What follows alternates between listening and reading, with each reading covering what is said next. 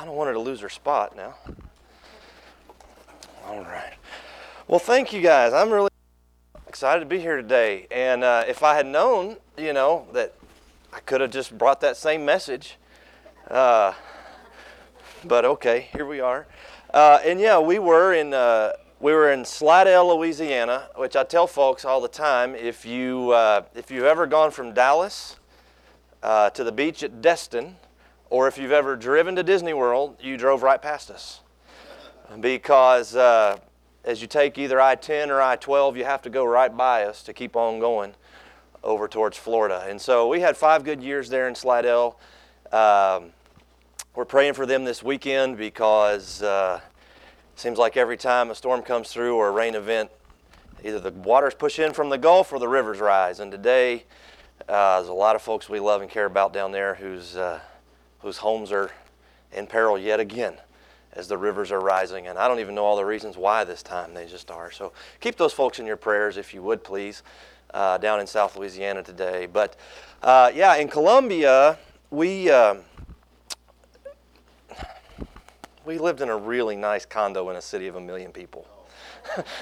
You know, people hear Columbia and they're like, wow, you know. Um, but I did, I worked with indigenous people. And so most of the people I worked with lived out from the city. Some of them lived up in the mountains and in communities of homes that looked exactly like those homes would have looked five hundred years ago. And they dress exactly like they dressed five hundred years ago. And the sad thing is they believe the same thing that their ancestors believed five hundred years ago about the spirit world and good and evil and all these things. And so the Lord gave us a really special ministry there.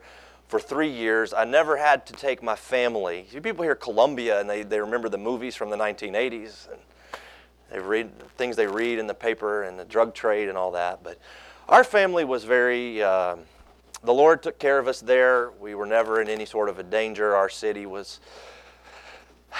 our city is a was a tourist attraction city. And so we had a greater police and military presence in our city than a lot of places had there. So we were in a really Uh, good place there, and the Lord allowed me to go out from there uh, to some interesting places uh, to meet, to work with those indigenous people. But then He called us home, and here we are. And I just appreciate the opportunity to, to share with you today. Are you watching the Olympics? Is anyone watching the Olympics? Yeah. When I think about the Olympics, one of my most vivid memories is something that was more related to the Winter Olympics. Uh, in fact, it was, uh, goodness, I don't have the exact date here. Yeah, I do, January sixth, nineteen ninety-four. Do you remember where you were January sixth, nineteen ninety-four? Probably not. Well, on January the sixth, nineteen oh four, an Olympic figure skater named Nancy Kerrigan was just practicing like she would on any other normal practice day.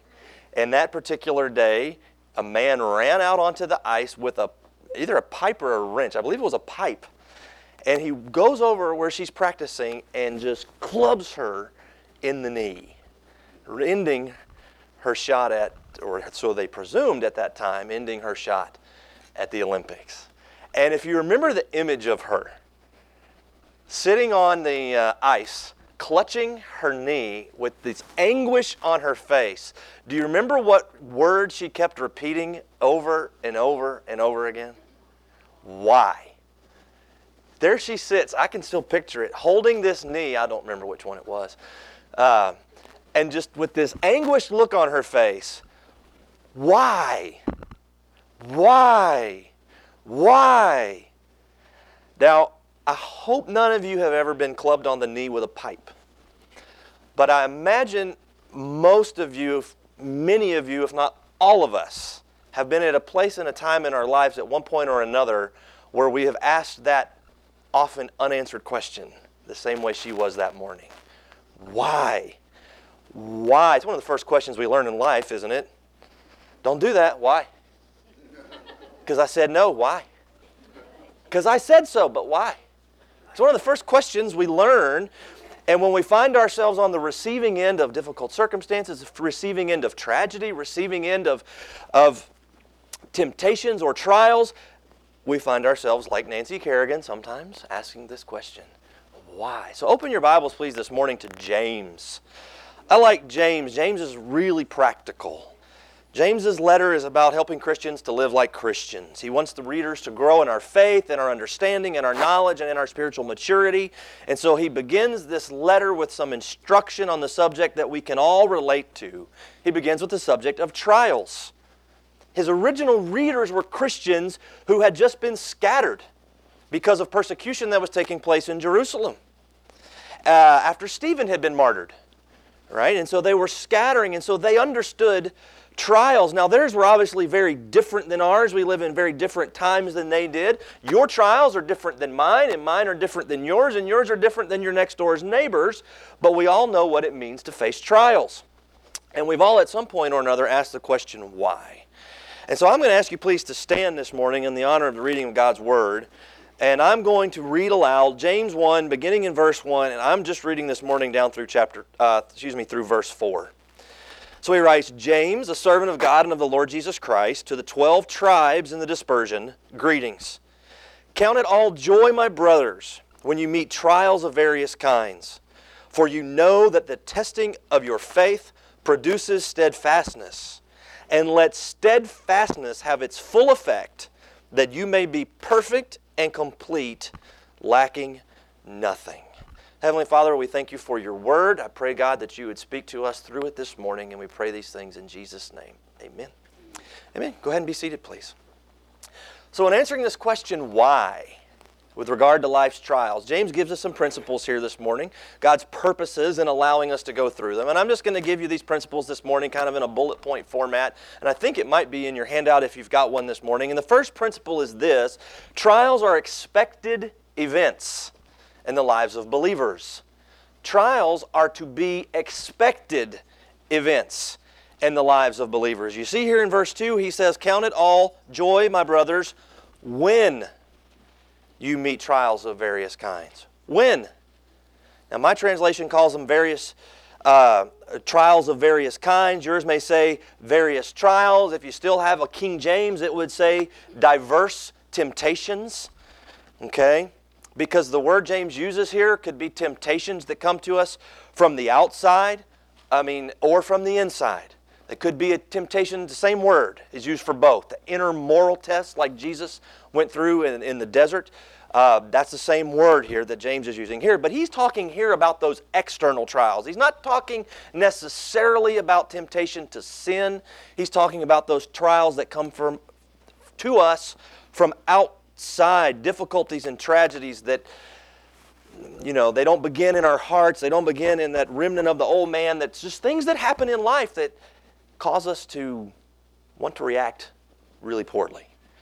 And he says, you count it all joy when you fall into various trials or meet trials of various kinds, this translation says.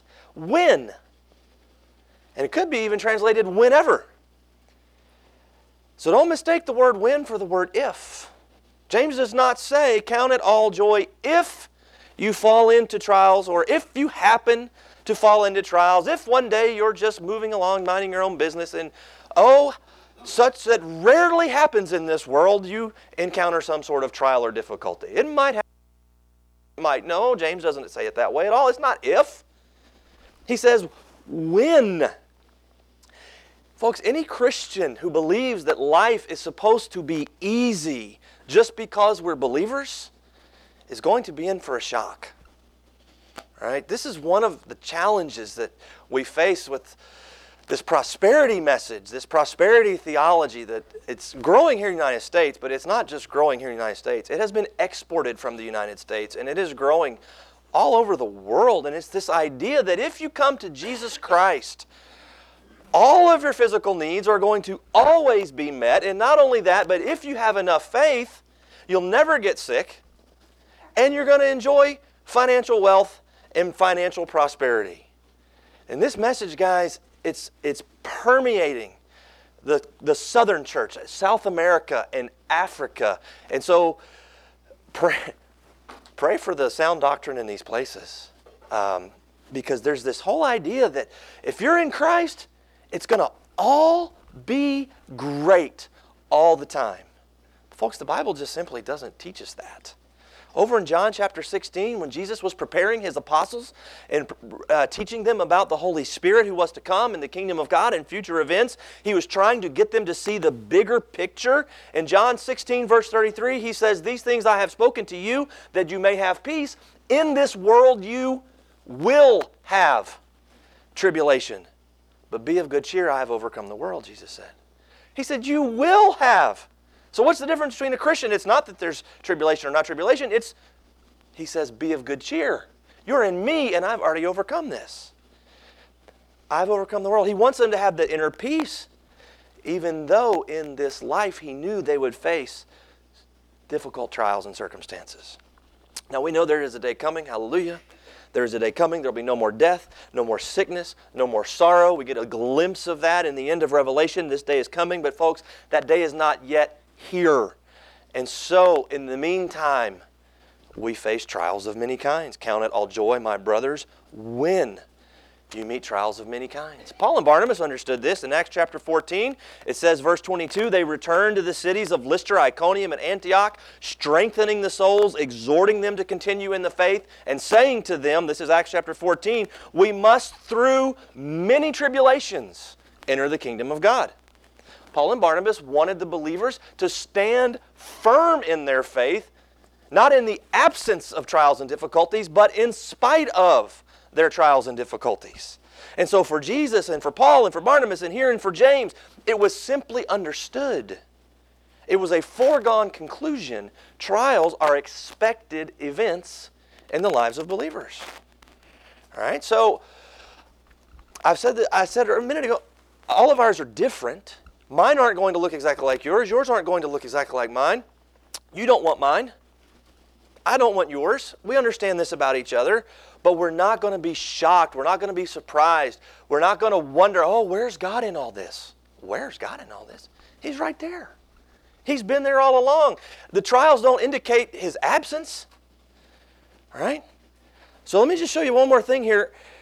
This idea here of various kinds, or in, in my translation here where he says, yeah, various kinds, or diverse, the King James says, diverse temptations. It gives the picture here of being completely surrounded by them. Like they're everywhere you look, right? When you face trials of various kinds, it doesn't mean one day you're going to face this kind, and it's going to go away. And the next day you'll face this trial. And then when it finally goes away or gets better, then you might face this trial. The, the, the language that James was using here gives this picture of being completely enveloped in trials and difficult circumstances. Uh, and folks, this could mean that you're facing illness in the family, trouble at work, financial burden, broken relationships, other things, but not in succession, but this could mean all at the same time, is what James is saying. Don't be surprised when these things happen at once. Can you guys not attest to that? I mean, just kind of do a, I won't even say a twenty-year glance through your memory. Do a five-year glance through your memory. Think about how you're like, okay, I can get through this, and then the next day, here's another one. All right, I can get through these, and the next day, here comes another one. All right. God, we're going to get through these three things, and then boom. You're like, okay, Lord. James says, this is expected in the life of believers. We expect it. All right? As long as we live in a world that is fallen and plagued by sin, these trials and persecutions, they're a fact of life. They may come suddenly sometimes. We may not always be pre- prepared for them, but we should never be surprised by them, because they're expected events. He says when, when you fall or when you face trials of various kinds. So expected events. Here's the second thing about them. Trials serve particular purposes in the lives of believers. That's about as alliterated as I can do. You know, I know some preachers do great with all the P words or all the S word. That's all I got, particular purposes. Trials serve particular purposes in the lives of believers. Look at verses Uh, three and four, he says, you know that the testing of your faith produces steadfastness, and let steadfastness have its full effect, that you may be perfect and complete, lacking, lacking in, no, in nothing. Okay, so I just want to show you it real briefly here. First thing, trials prove our faith. Verse three, he says, for you know that the testing of your faith. Trials prove our faith. He refers to it as a testing. He uses a form of the word that referred to coinage, sterling coinage. Metal that was genuine and contained no imperfections, contained no alloys. God wants our faith to be genuine. He wants it to be pure. And so, he puts it to the test. Right? If you were playing in the water's edge of a river and you came across some hard, shiny stuff that you thought might be gold, before you would go and spend um, hundreds of thousands of dollars buying mineral rights, building a mine, building a, you know, infrastructure to support this find you just, before you would do any of that, you would first take this little shiny rock to go be tested to see if it was really pure gold, wouldn't you? Sure you would. You'd take it to be assayed. The assayer, he might hold it out over a blazing hot fire, your little rock. He wants to test its properties to see if it's really gold. So he'll take that chunk and he'll hold it over blazing hot fire, and then he'll take another little piece of your rock and he'll pour acid all over it. And when he'd finished it, putting, putting it through all of those trials, he would say whether your little rock was genuine gold or just a shiny little rock you happened to find on the water's edge. But you would want to know first that it was genuine. And in much the same way, the trials we encounter in our lives test our faith. They prove that our faith is genuine. Do I really believe what I say I believe?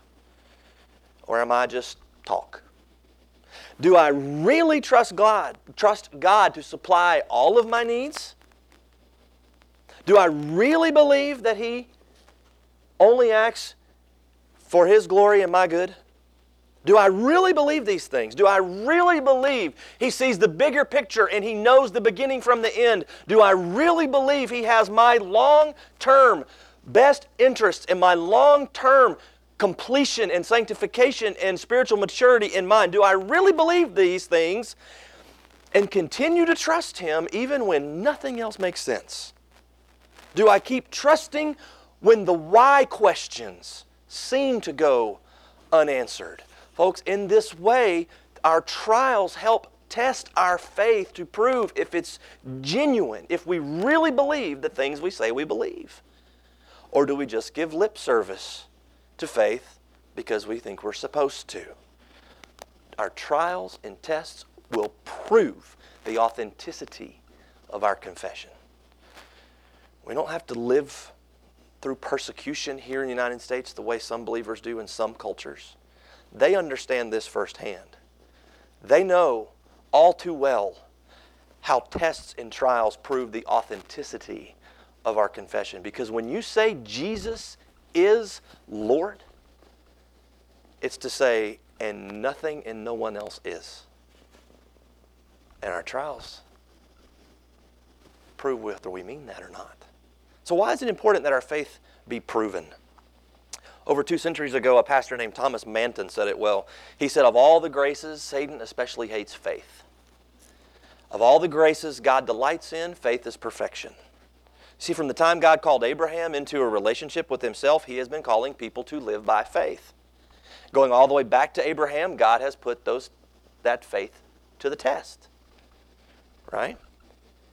God doesn't test our faith because He's mean or because He's arbitrary or because He's wrong or because He's incapable of doing anything but good. No, He puts our faith to the test because He knows those trials will prove whether or not our confession is genuine or if it's just empty religious speech.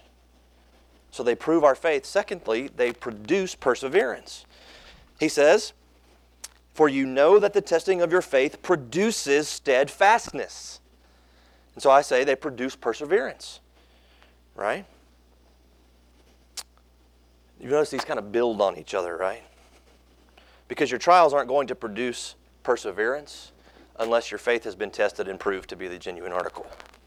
And the grammar in verse three here indicates what A T Robertson called the genuine element in our faith. This, this says steadfastness.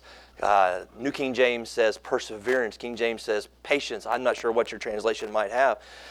Uh, it's the genuine element in our faith that produces perseverance. And so the trials put our faith to the test to prove it's genuine, so then that once it has been tested and proven genuine, it produces perseverance in the believer's life.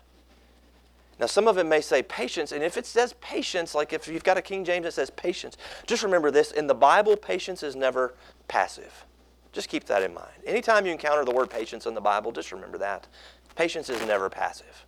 It's never passive. It's never just waiting for life to happen. God has put me in some interesting places. He put me in New Orleans, and then he put me in Cartagena, Colombia. And th- what these two places have in common more than anything in the world is that in both of these places, there are a lot of people who are content to just sit there and let life happen to them. You know, I don't know if it's the some of the ancient cultural similarities they have in common. I don't know whether it's the heat and humidity in both of the places. I don't know. But in both of these places, there's people who are content. You're like, yeah, I don't have any money. I don't have a job. What are you doing? Oh, I'm just kind of sitting on the porch today talking to my friend Bill. Okay. All right. Yeah, well, you can, oh, you know, I guess when I'm, when I'm really out of money, I'll go work a day or two and I'll get a little bit. They're just content to kind of just sit there and let life go right on by. You know, life just kind of happens to you. When the Bible talks about patience, that's not a picture of biblical patience. Biblical patience is perseverance. It's stick-to-itiveness. Y'all remember that? I don't even know if that's a real word. I don't know. You know, it's it's it's uh, standing firm in the midst of something. That's what James has in view here when he says it produces steadfastness or perseverance. If your translation says patience, that's what it's talking about. Standing firm in the midst of the trials or staying power. Right? Holding tight to our convictions and remaining steadfast in our belief in God and in His goodness and in His purposes and in His providence in spite of life's trials and tribulations. Folks, that's perseverance. That's patience in the biblical sense of the word. You know what? Yes, this stinks. It's okay to say that. You know, it's okay to admit that to yourself. What I'm going through right now, not literally, but I'm, I'm kind of speaking figuratively here. You can say, "You, this is, this isn't fun. Cancer's not fun. Car accidents, losing family, house fires, these things aren't fun. No one enjoys them. So it's okay to say, this stinks. I'm not enjoying this, Lord, but I trust you." That's perseverance. I trust you when everything else says I shouldn't. I trust you. That's what I think of when I think of Joseph in the Old Testament. Hated by his brothers, thrown into a pit, sold into slavery, wrongfully accused, imprisoned, forgotten about by a friend. But he never lost his faith. He persevered in his faith, and it was his perseverant, genuine faith that ultimately God used to put him in a position to bless his people who were still all the way back in Canaan. See, Joseph got something we don't always get. Joseph got to see in hindsight what God had been doing all along. You won't always get that. I wish I could tell you that you would. I wish I could tell you one day you will look back and you will perfectly understand. What? Well, one day you will. Okay, but not, not in this lifetime. But Joseph got that. And sometimes you will. Joseph did. He was able to look backwards and see what God had been doing. You don't always see that while you're going through them especially. Right? He was years later before he saw the bigger picture and realized what God had been doing all along. But it was the tested, genuine article of his faith that produced the perseverance that made him the person that God would use to impact history. So when you're in the midst of the trials in your life, you can either throw up your hands as if God doesn't care, or you can persevere, standing firm, continuing to trust in spite of all of the things that don't make sense to your human brain. That's perseverance. He wants our faith to be the genuine article. He wants us to be firm in that faith, perseverance. And so He allows the trials to prove our faith that produce the perseverance. That's too many P's. Produce the faith. To prove the faith that produces the perseverance. All right? And then the final thing that tests our faith, they produce perseverance, and they promote spiritual maturity. Promote spiritual maturity. Because you look here down at verse four, and he says, let steadfastness or perseverance have its full effect. Your translation may say perfect work, that you may be perfect and complete, lacking, lacking in nothing. Let steadfastness have its full effect, that you may be perfect and complete, lacking in nothing. Your translation may say mature. I like that. Trials prove genuine faith, which in the face of trials produces perseverance, which according to Scripture, perseverance then leads us to be mature. It's a finished task. The translated word, the word that's translated there gives the, the idea of a finished task, or a person having become fully grown. Has less to do with perfection in the sense that, you know, you hear sometimes some uh, some denominations will speak of it, the belief that you can achieve sinless perfection in this lifetime. It's not so much that kind of a thing. It's talking more about just the sense of being fully grown to maturity. And he says you face these trials, they prove your faith, they promote perseverance, and once that happens, once that work is done, once God accomplishes this work in and through you, you grow to f- spiritual maturity. That's what he's talking about in verse four. Let patience finish its work so that you can be mature and complete. And he says this, lacking nothing. Now, you know, we're obviously not talking about physical maturity. He's talking about spiritual maturity. When he says lacking nothing, he's not talking about having all of the money in the world you could ever hope to have. That's not what he's mean. He's talking about spiritual maturity, spiritual gifts, the presence of the Holy Spirit in our lives, in our trials, our difficulties, the problems we face in our life, rightly faced with genuine faith and perseverance, he uses to help us, grow us in spiritual maturity. It sounds so controversial, or, or, or excuse me, uh, sometimes the English words still don't come. Uh, it just sounds backwards to conventional wisdom, the, the world's conventional wisdom, doesn't it? It just sounds backwards. Wait, God's going to use the bad stuff to make me something good? It just seems backwards. Job's three friends, y'all know the story of Job, right? We always read chapters one and two, and we kind of stop there, you know. Uh, but his three friends, the rest, the majority of the rest of the book are these long speeches by his three buddies, who for him represent what the world will so often tell you when you're facing trials and circumstances. What did you do wrong? God must be really mad at you. Because, you know, God's good. God's good, and he, he wouldn't be letting you go through this unless you must you must have done something really bad that you don't even remember. All right, now, I'm, I'm being kind of silly, but that was the gist of the three speeches, or the, the, the, the speeches of the three friends throughout Job's story. This is conventional wisdom. This is the world's conventional wisdom. Oh, well, if you're going through something difficulty, you must have done something wrong. You know, because God's good, and he wouldn't let you go through that unless you did something bad. You know, that's the mindset, right? But you know what? The fact of the matter, Job's three friends were wrong. They were just wrong. They couldn't see the greater purpose. They didn't know what God had planned. They didn't know what God had in store. Of course, neither did Job. Now, unlike Joseph, Job never got to look backwards and see what God had been doing all along.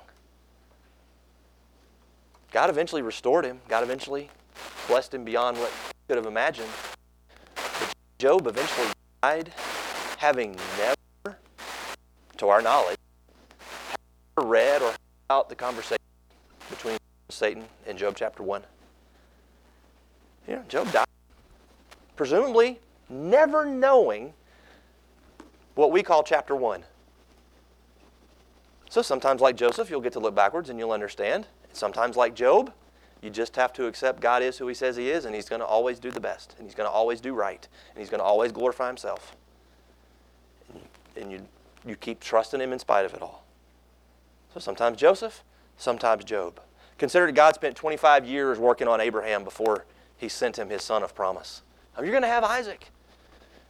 twenty-five years later. You ever be, would you be tempted to give up, maybe let go of that promise after twenty-five years? The spirit is willing, but the flesh is weak. Joseph went through thirteen years of proving before God was ready to use him as a part of his plan. thirteen years earlier, he'd been an immature young man, flaunting his status as his father's favorite. Now he's fully grown, physically and Spiritually mature, his faith has been proved. Now he was ready to be used by God.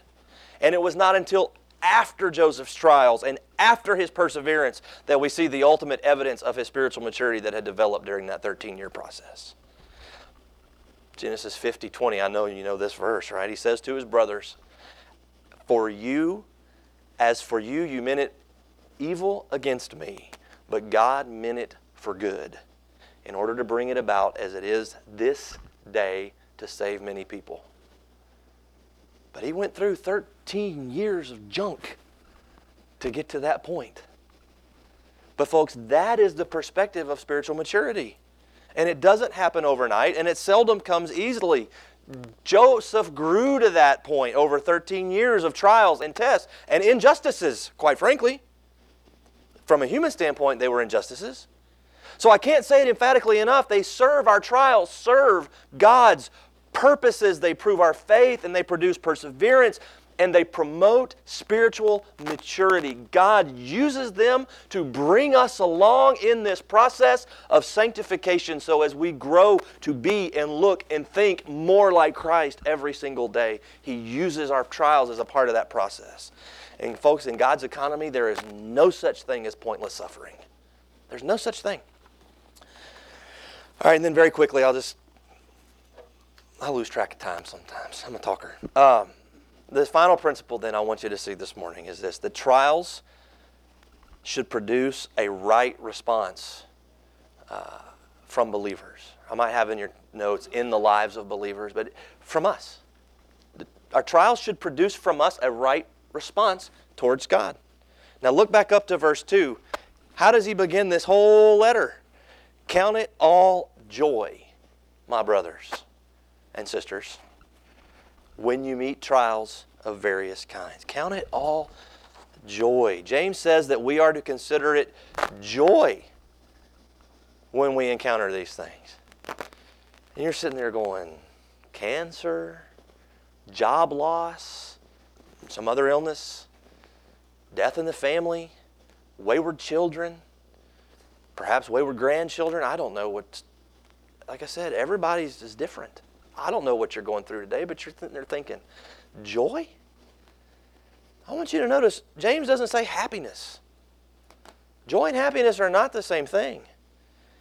Happiness comes from happenstance, right? Happiness has more to do with an emotion or a circumstance. What is joy? Joy is an evidence of the fruit of the presence of the Holy Spirit in a believer's life. Joy is a fruit of the Spirit. Love, joy, peace, patience, goodness, gentleness, kindness, long-suffering, kindness, and self-control. Did I say kindness twice? I think I did. Oops. Joy is, joy is a fruit of the Spirit. Joy is evidence of the Holy Spirit's presence and activity in the life of a believer. Joy is not circumstantial. Right? So he says, count it all joy. You can have a genuine, Spirit-filled, Christ-centered, God-honoring joy even in the midst of these circumstances that you're not particularly happy about on a daily basis. You can still have biblical joy. You can respond to him appropriately. And you know how, one evidence of this? When you're going through this, you say, am I responding to this? Is my life Uh, exhibiting joy? Is, is the fruit of the Holy Spirit? Is it bearing the fruit of the Holy Spirit? Can you still worship? And this is just, you know, this isn't biblical. This is just me now. Can you still worship? When you're in the midst of it all, does worship bring you closer to God? Does worship bring you to tears? Does worship give you that moment of respite? Then you're responding to him with joy. You're still loving him for who he is and all that he's done for you in Christ Jesus. That's joy. When you need to be concerned is when you can't. When you can't worship. When you can't pray. When you don't want to hear his name. Because that's when you're responding the way the world would respond and not the way a believer would respond. You see what I'm saying? I'm not trying to like put anybody down or anything. I'm just saying, just a little self-test when you're in the midst of it all. Can I still worship? Am I still worshiping? All right. Happiness. Joy. Joy is the evidence of the fruit of the Holy Spirit, even when I'm not too happy about the circumstance. Our trials are an opportunity to rejoice, are they not? To rejoice in the Lord, to rejoice in His sovereignty, in His word, in His promises, in the hope that is within you because He is within you. All right? Folks, God prunes, and He has been pruning, and He has been proving, and He's been doing this since the founding of the church, pruning and proving. He tests your faith to see if it's the genuine article, not because He's arbitrary, but because He wants you to persevere, and He wants you to be a spiritually mature disciple of Christ. And so you and I, we can look upon our trials with joy because we know that we serve a God who sees the end from the beginning and that He has a plan even when we can't see it. Jeremiah says, a plan to prosper you and not to harm you, a plan to give you a hope and a future. Even when you can't see it, He has a plan. So in closing, let me just encourage you to think about your trials and your hardships in terms of the birth of a giraffe. All right? What? What do they teach at Baylor?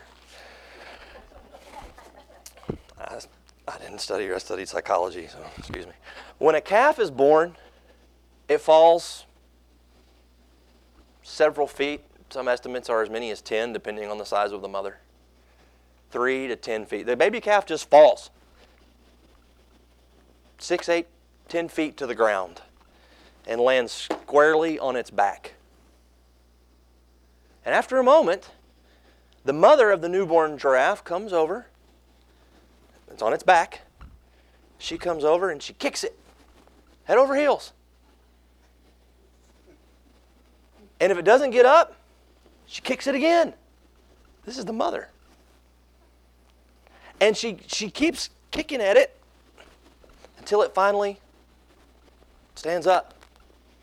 And once the little baby giraffe is up and it's shaking on its wobbly legs, the mother comes over and all the love she can muster, she kicks it again. But see, what might sound, sound cruel and even unnecessary to an onlooker, it's an important moment in the life of the baby giraffe, because it helps the baby giraffe develop the instincts and the skills that it needs to move rapidly with the herd when the predators are present. Folks, sometimes you may feel like the baby giraffe. You might feel like you have just gotten back up to your feet and you've just gotten things back on track when all of a sudden here comes another blow, knocking you back down again. The next time you find yourself surrounded by trials on every side, like James says, and it doesn't seem like they relent, and the only question that comes to your mind is why, the next time you find yourself there, think about the baby giraffe whose mother loves it more than it realizes in that moment.